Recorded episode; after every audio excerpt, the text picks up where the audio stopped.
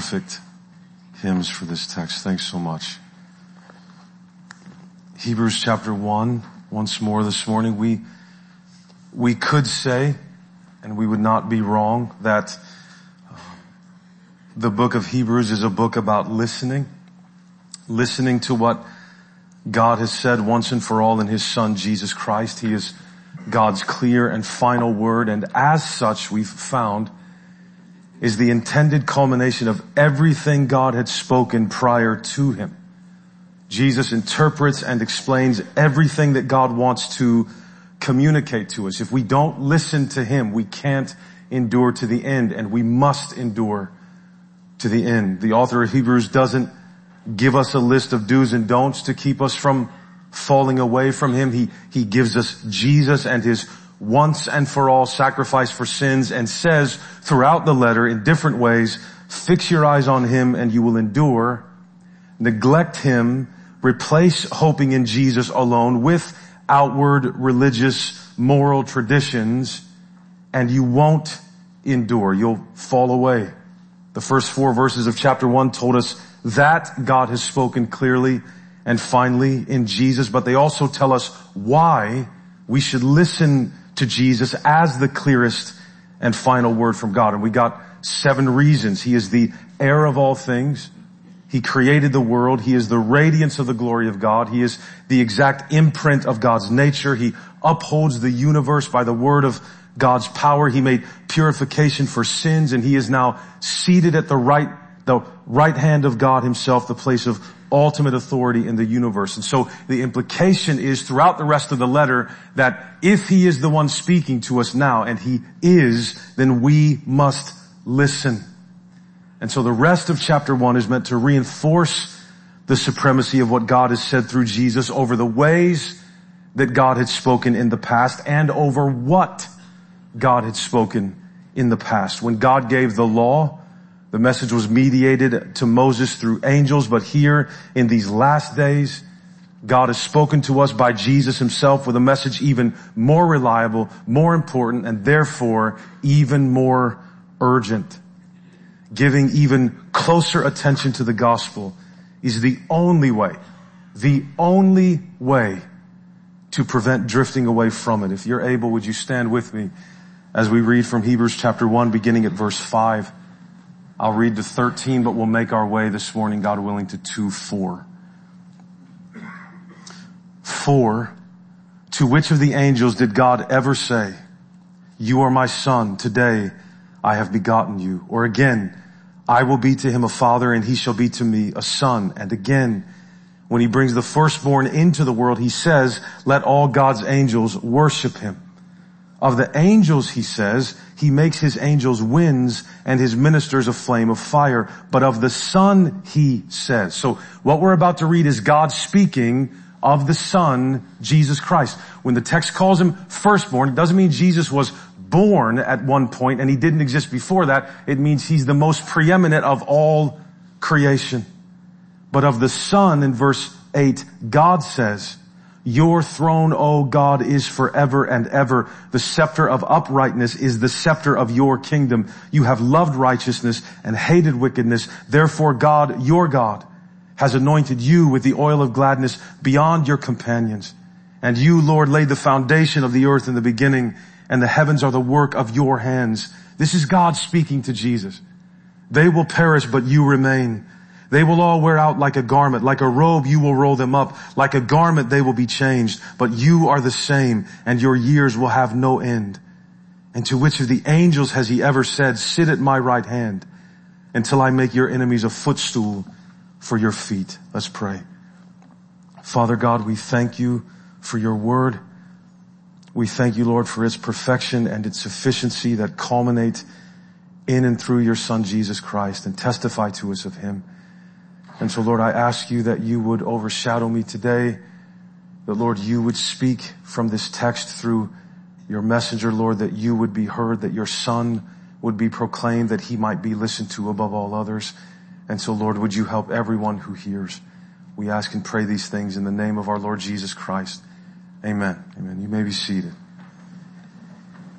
Hebrews preaches the Old Testament to us in light of its fulfillment in Jesus. The author's comprehensive use of the Old Testament here to witness to the supremacy of Jesus helps us understand why Jesus said the things that he did when he was here, that Moses wrote of him, that the scriptures bear witness to him, that he's revealed in the law and the prophets and the Psalms. Jesus doesn't just happen to appear in the Old Testament. The Old Testament was written, we're finding, to testify to Jesus Christ on purpose. That was the point. Even the words of the Old Testament now then are mediated to us in Christ. We know that we know what they're saying only when we read them through the interpretive lens of who Jesus is and what Jesus has fulfilled. And so the Old Testament references here relate perfectly to everything the author told us about Jesus in the first four verses.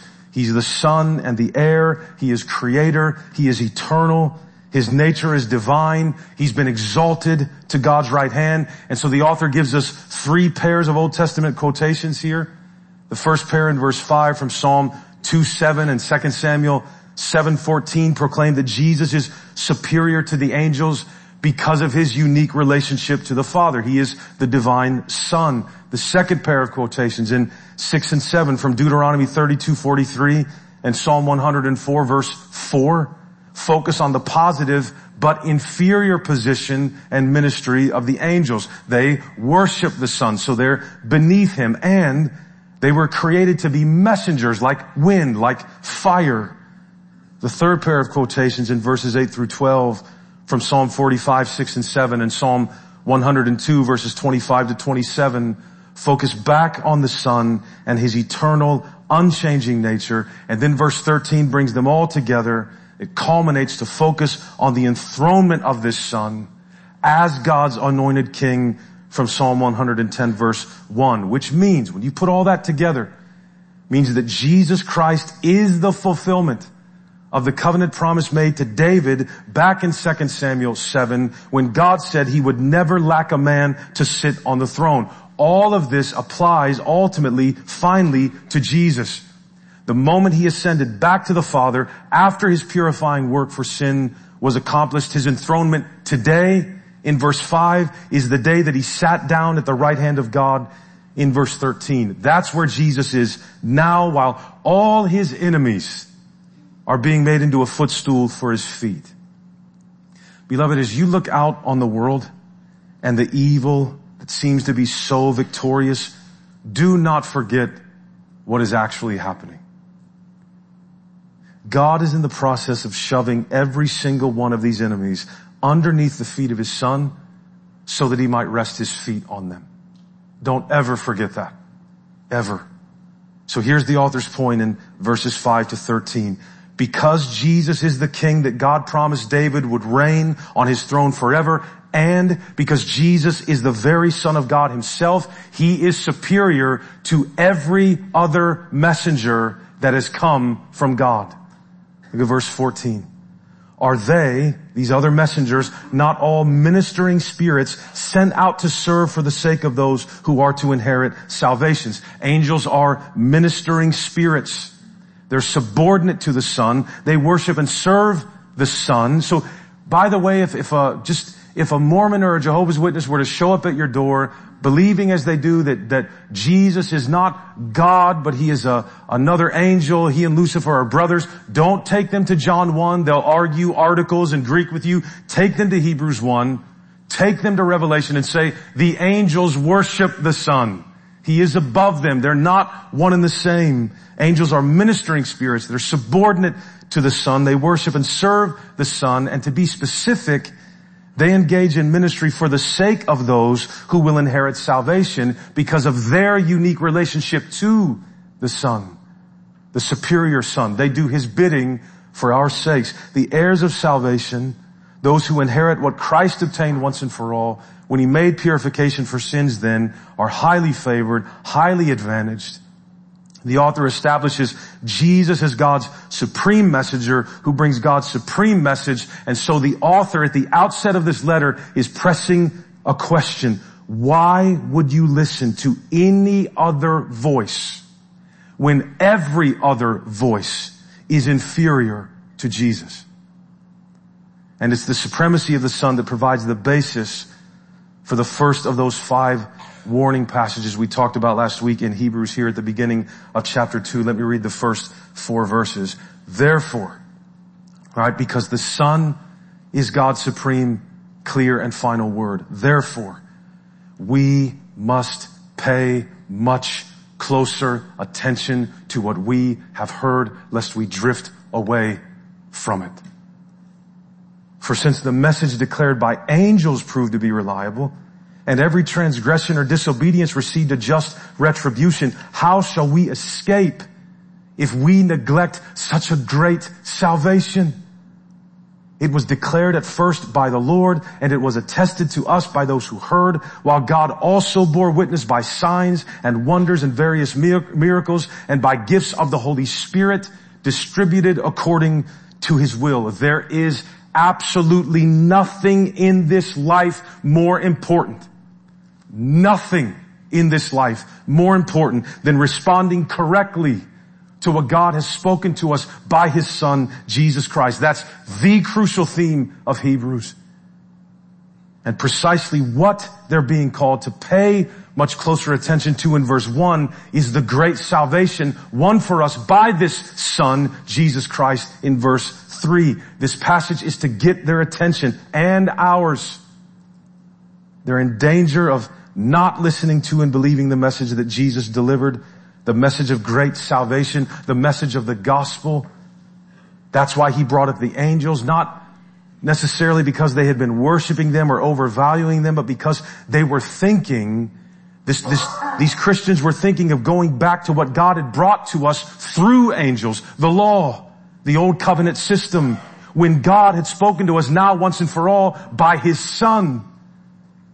And the author says, listen, if what was said to them through angels, talking about the law covenant that was given in the Old Testament. It was mediated to Moses through the angels. They brought it to him. If that had sanctions that were severe, if breaking that brought punishment, if that word was reliable, how do we figure we'll escape if we neglect, if we turn away from what God has said to us in his supreme son?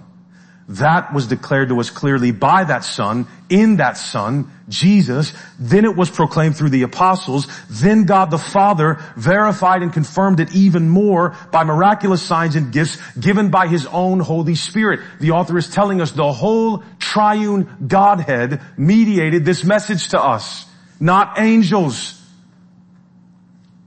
So the answer to the question, how can we escape God's punishment if we neglect that is we can't. And we won't if we neglect it. The warnings are how God keeps his sheep in the fold. If we neglect it, we will not avoid the punishment. Those that have heard the gospel have heard Jesus himself. God has spoken clearly in him, way clearer and with much more revelation than he did through the angels. There is no escape from this God. Eternity is coming. We have rebelled against a king and he will settle accounts. And all of us must reckon with what God has said once and for all through Jesus Christ in the gospel and in the gospel alone. The author even says here, this is interesting, he even says, we must pay much closer attention lest we drift away. How shall we escape? He's including himself in the warnings. This warning is to all of us, beloved. The gospel of Jesus Christ requires more attention from the believer than the law does. It's precisely what scripture teaches, yet we honestly think that the gospel is simply this two or three sentence message that gets us in the door and then we have to move on from it onto the real things, the deeper things, the true things, the law so that we can grow. We leave the gospel behind if we want to mature as believers. It's elementary. We honestly believe we'll become more and more righteous by focusing on how we might better obey the law. The problem is the scripture. The scripture teaches that paying closer and closer attention to the law will not keep us from drifting away from Jesus. It will not do it. Closer attention to the gospel, the message of great salvation is what prevents drifting. Nothing else. Nothing else. Everything else ultimately is just noise. Noise that you can't listen to and expect to stay on course. God is telling His people here, please hear me. God is telling us that there's a priority given to one specific thing among all the things He has revealed to us. There is a priority to His revelation.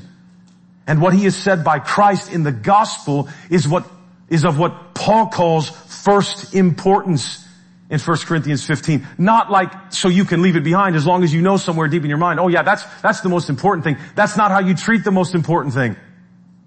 Like I know it's the most important thing, but we don't talk about it that much.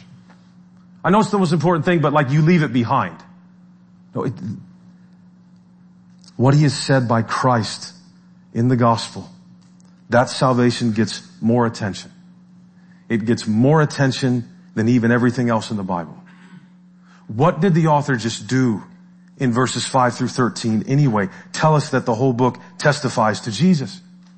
The message that is proclaimed about Jesus in the message of the gospel has all the priority in scripture. That's how we must read the Bible. The only thing with the power to actually fight our flesh and fight the pull of the world and fight the deceitful schemes and lies of the evil one the only thing that has the power to save is the message of great salvation revealed to us in the gospel. It's the only message sufficient to save us at the beginning. It's the only message sufficient to hold us in the middle. And it's the only message that is sufficient enough to save us and see us through to the end. That's why it gets the priority and nothing else does. Nobody's getting in without it. But the author of Hebrews says, very interestingly, he doesn't say we're in danger of outright apostasy, which, which of course in a sense we always are. The danger though, the immediate danger is drifting away from it. Hear the Holy Spirit's inspired word choice there in verse one. Drifting. We're, again, we're, we're not in danger so much, or at least not immediately, of blatantly denying the gospel's power or value. Right? We're, we're not in danger so much of reading the wrong books, although that can be a problem, or becoming Jehovah's Witnesses or something. We're, really, we're in danger of staring at the charts and memorizing and learning all this information, but forgetting to use the rudder until we drift away from the destination without ever even realizing it. Apostasy, falling away, neglecting the gospel doesn't usually come in one moment and it doesn't usually come on purpose. It happens without us even knowing it. That's what drifting is. You don't realize you're doing it while you're doing it. It's what happens when a ship's captain isn't intentional about his course. Beloved, don't, don't yearn for more. Fight the tempt. Don't yearn for more. Don't yearn for new. Don't yearn for innovative. Pay much closer attention to what we've already heard. We've all done it. We've all been driving and looked down at our phone or gotten into a conversation or gotten lost in thought and realized that just the last second by God's mercy that we veered off the side of the road or we're about to smash into a car that's stopped in front of us. Attention is deliberate, right? It, it doesn't just, attention does not just happen, right? We, we won't stay on course then just by coming to church, right?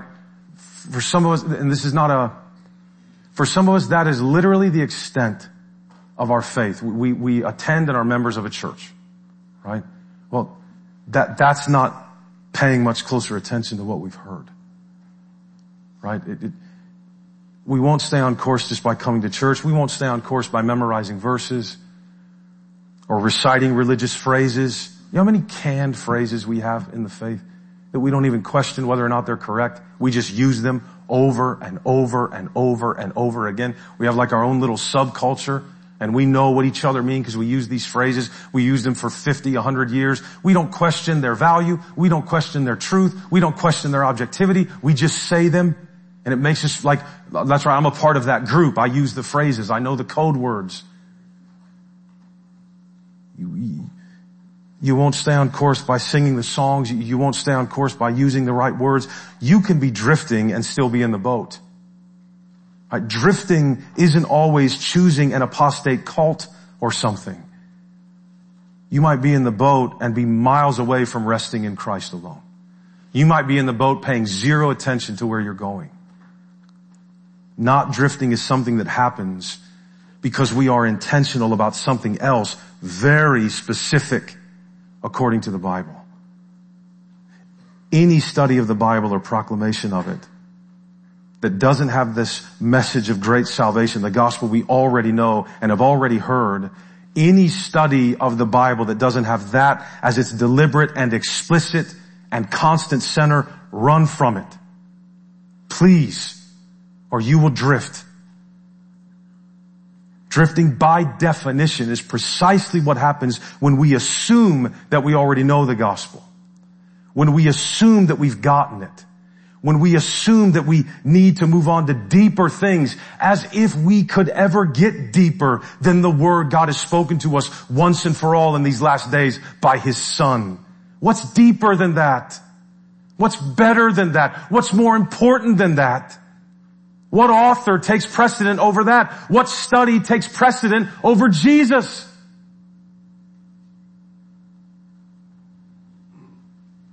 A word of great salvation. God did not communicate the law through his son.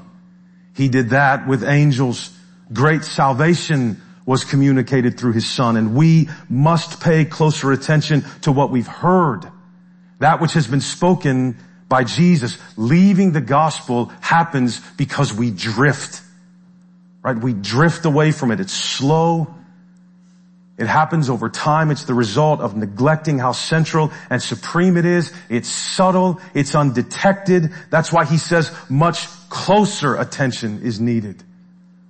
It's so clear. How can we ignore it when someone says, yeah, yeah, we, the gospel, we, we've got that.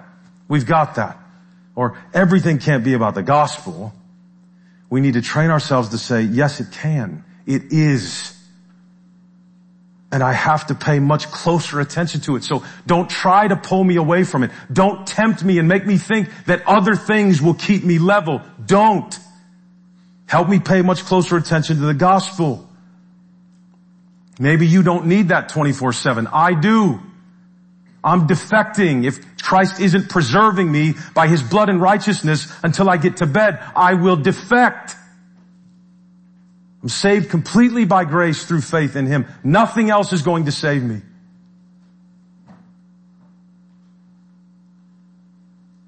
Beloved, there is absolutely, if we're talking quantitatively, of course there is more information to learn in the Bible, more information to learn in the Bible than the content of the gospel. I fully understand that. However, we have not been commanded to pay much closer attention to any of the other information. It is not that we pay no attention to it. Absolutely not. It's that we've been commanded to pay much closer attention to one part of it. Great salvation. The gospel. Moving on to other things is precisely how you drift away. Right? Because you, we don't realize the priority so, so we, we, we latch onto a million other things other than the message of great salvation. We don't realize we're drifting. Part of the reason we don't realize we're drifting is because we're measuring our faith by our performance. And so if our performance is going well, if our lives are getting better, we think everything's fine because we treat God so transactionally. Right? If, if you do good, you'll be blessed. If you do bad, you'll be cursed. Tell it to Jesus. Tell it to Job. Tell it to anybody in the Bible.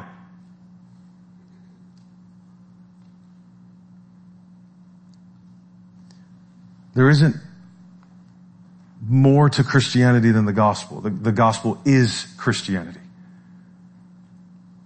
That, that, moving on to other things is precisely how we drift away. That, that's what neglecting it is. you don't spend enough time with it. That's what neglect is, right? We can do that with the gospel, the message of great salvation. We can do that. We can just not pay enough attention to it. We can leave it over in the corner. Uh, just what happens to a relationship if you neglect it? It erodes the entire relationship. And if there's a way to not do that, you just, all it takes is much closer attention to it. We have to ask ourselves, if our relationship is eroding, what is happening? What are we going to try to fix it with? Right? Probably more law. I need to buckle down, get more serious, rededicate my life. No, you need to focus on Christ and the message of great salvation and He will bring you all the way home. And there's not another way. There's plenty of ways to become a Pharisee. There's one way to get to Jesus. He's much more than a mere ministering spirit sent from God to help us out through the tough times or sent from God to help us realize our potential. You see, Jesus is way more than that. He's our only Lord and Savior. And this warning sets the tone for the rest of the whole letter. Jesus is more, He is higher, He is clearer, He is better than everything that has come before Him. From angels to covenants to people. We are never told to pay much closer attention to the law. Ever. Or to numbers, or signs, or dates, or names or any of those other things. They can't save us. They can't get us through. Only Jesus can save you. And not Jesus and just Jesus. It's Jesus plus nothing that equals everything. It's time for us. Nobody ever thinks Hebrews 2, 1 through 4 is talking to them. Right? It, it, it's time for us to pay much closer attention to the message of Jesus in the gospel. That's where he's spoken. That's what we need to listen to. All we have for people, all we have for Moundsville is the gospel. But that's all we need. The Church of Jesus Christ is not a therapy center. It's not a business. I wish we knew that. It's not a business. It isn't a place for Christians to be recognized or glorified or made much of. It's not a pipeline for people's creative self-expression. We are the very embassy of heaven right here in the Ohio Valley. And the minute we step out of being exclusively Christ proclaimers, we become just another organization or club quaintly trying to make the world a better place or our community a better place. Without the gospel of Jesus Christ, we're nothing. We've just reinvented the wheel of charity. But that's, we are the church of Jesus Christ. We have the gospel. That's what makes us unique. That's what makes us tick. That's what makes us relevant. Always relevant.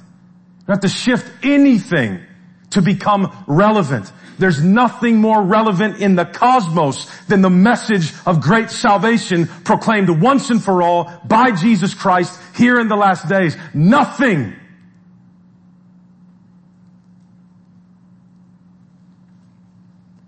We've not been sent to scratch every itch the world feels.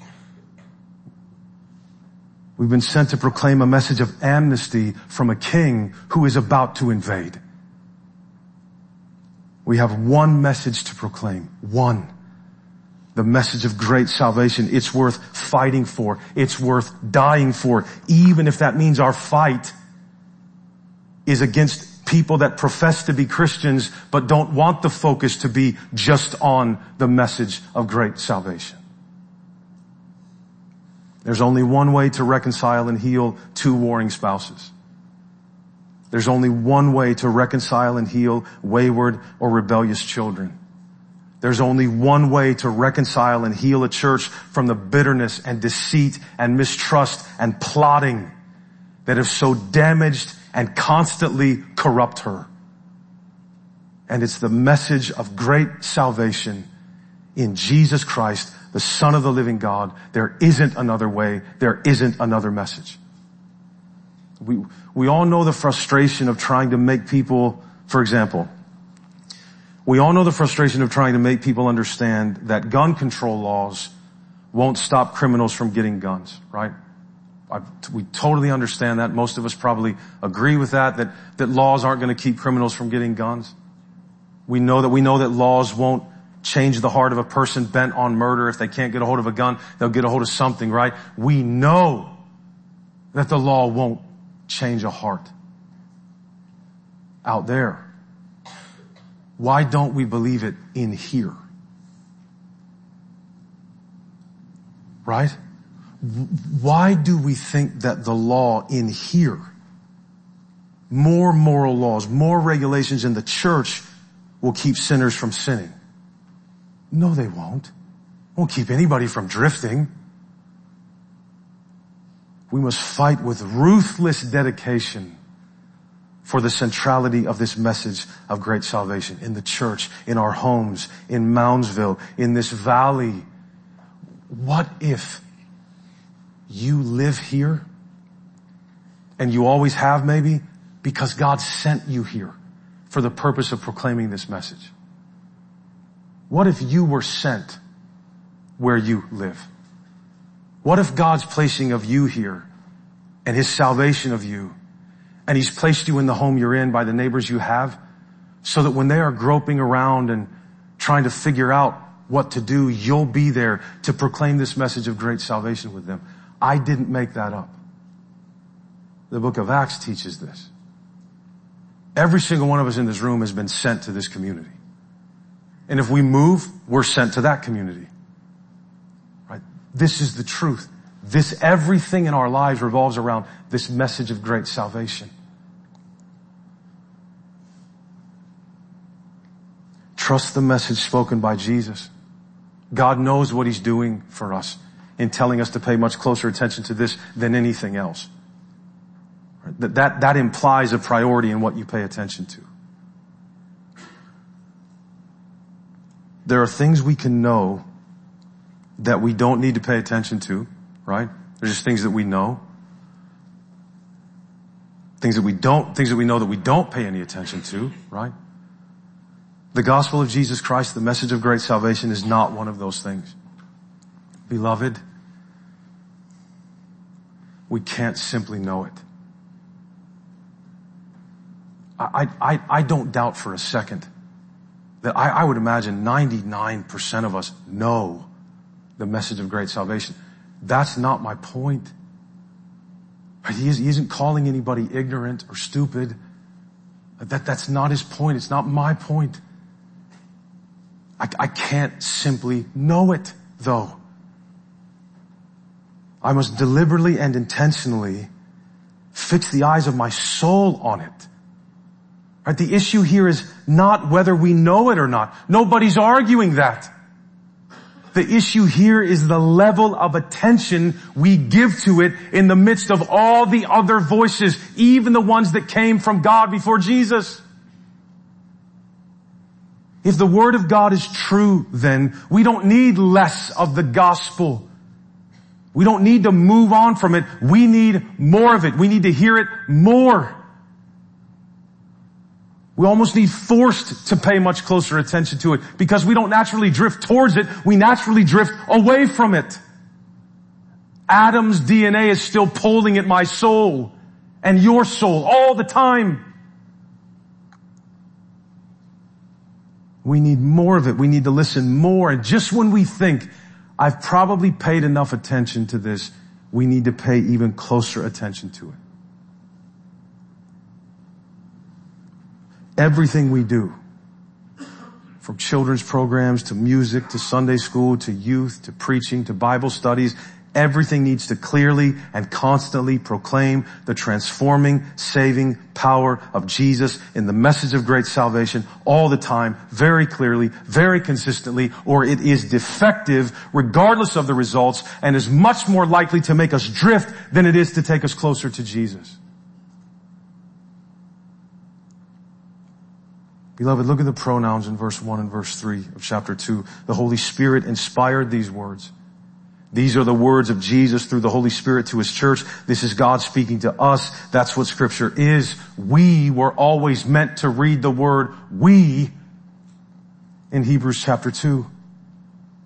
You realize that? The fight for staying fixated on Jesus in his message of great salvation is the fight in the church. We have to keep saying that is the fight in the church. It always has been, and yet we tend to worry about mice while lions devour.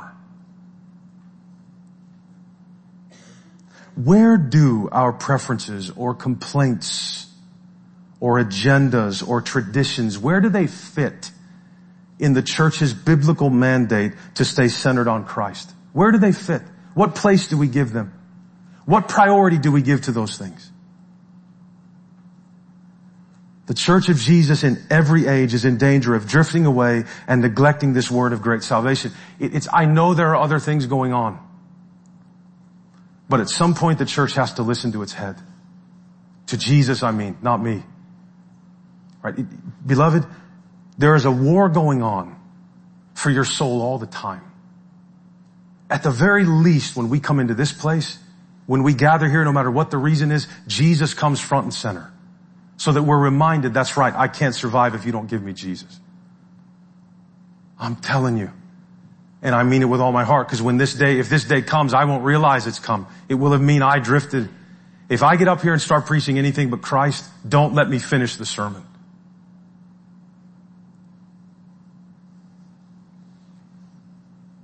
The church of Jesus in every age, because the word of God is alive in every age. We need Hebrews 2, 1 to 4.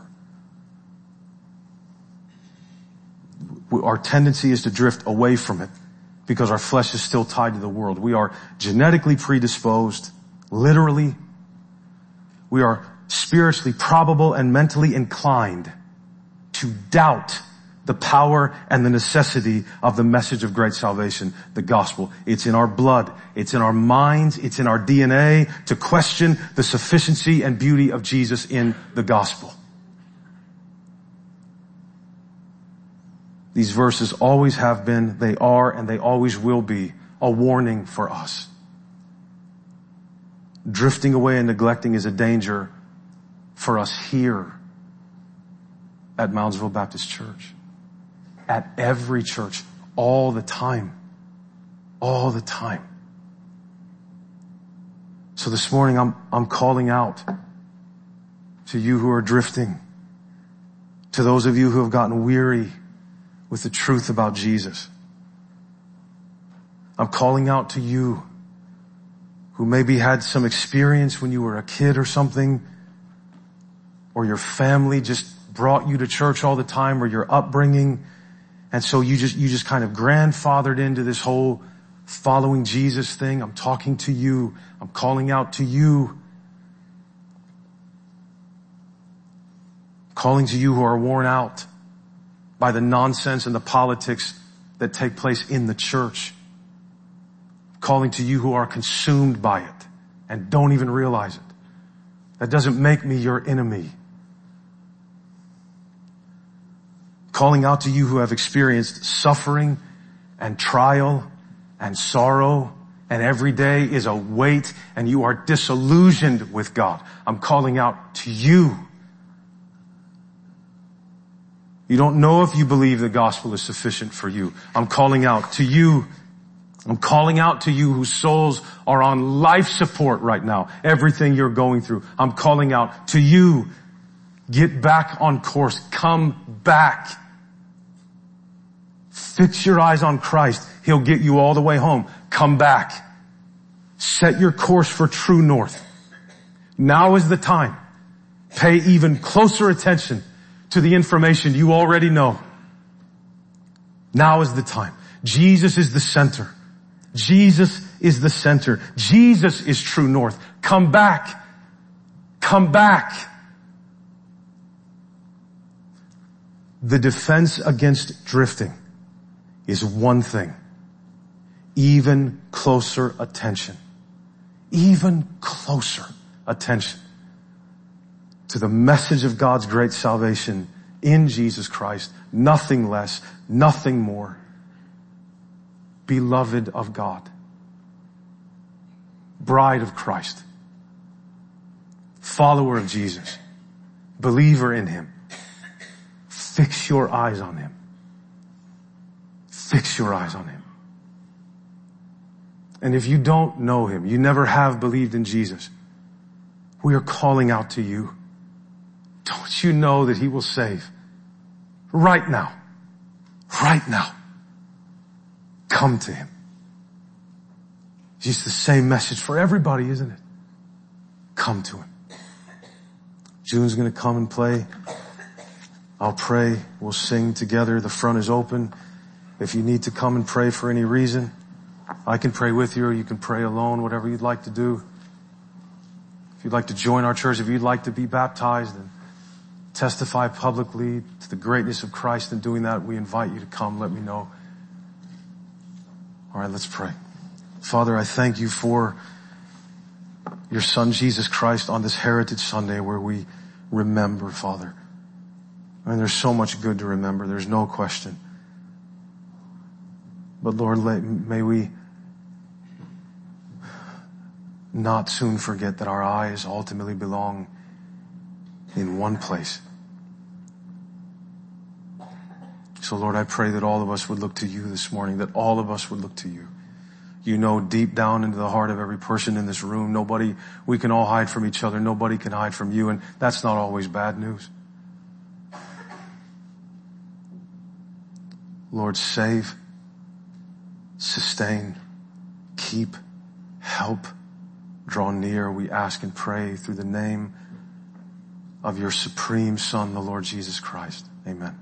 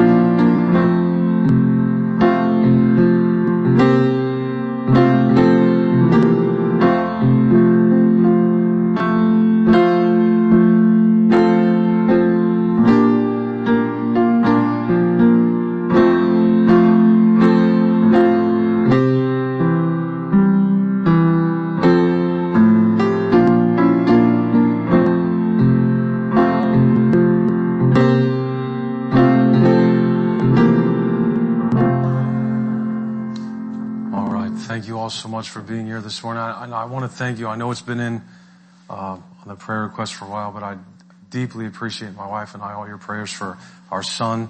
I appreciate that so much, and uh, hopefully we'll be, hopefully all will go well, and we'll be back Wednesday, and everything will be fine. That's what we're praying for. But thank you all so much. It really does mean the world to us. I can I have the four that were baptized? Would you all come to the front, please? Kaylee and Rosie and Anthony and uh, Ellie, if they're here right. There you go. Anthony, did you sit all the way in the back in the top row of the balcony? all right. All right. Where's, we have all four of them? I hope. Oh, okay. No problem. No problem.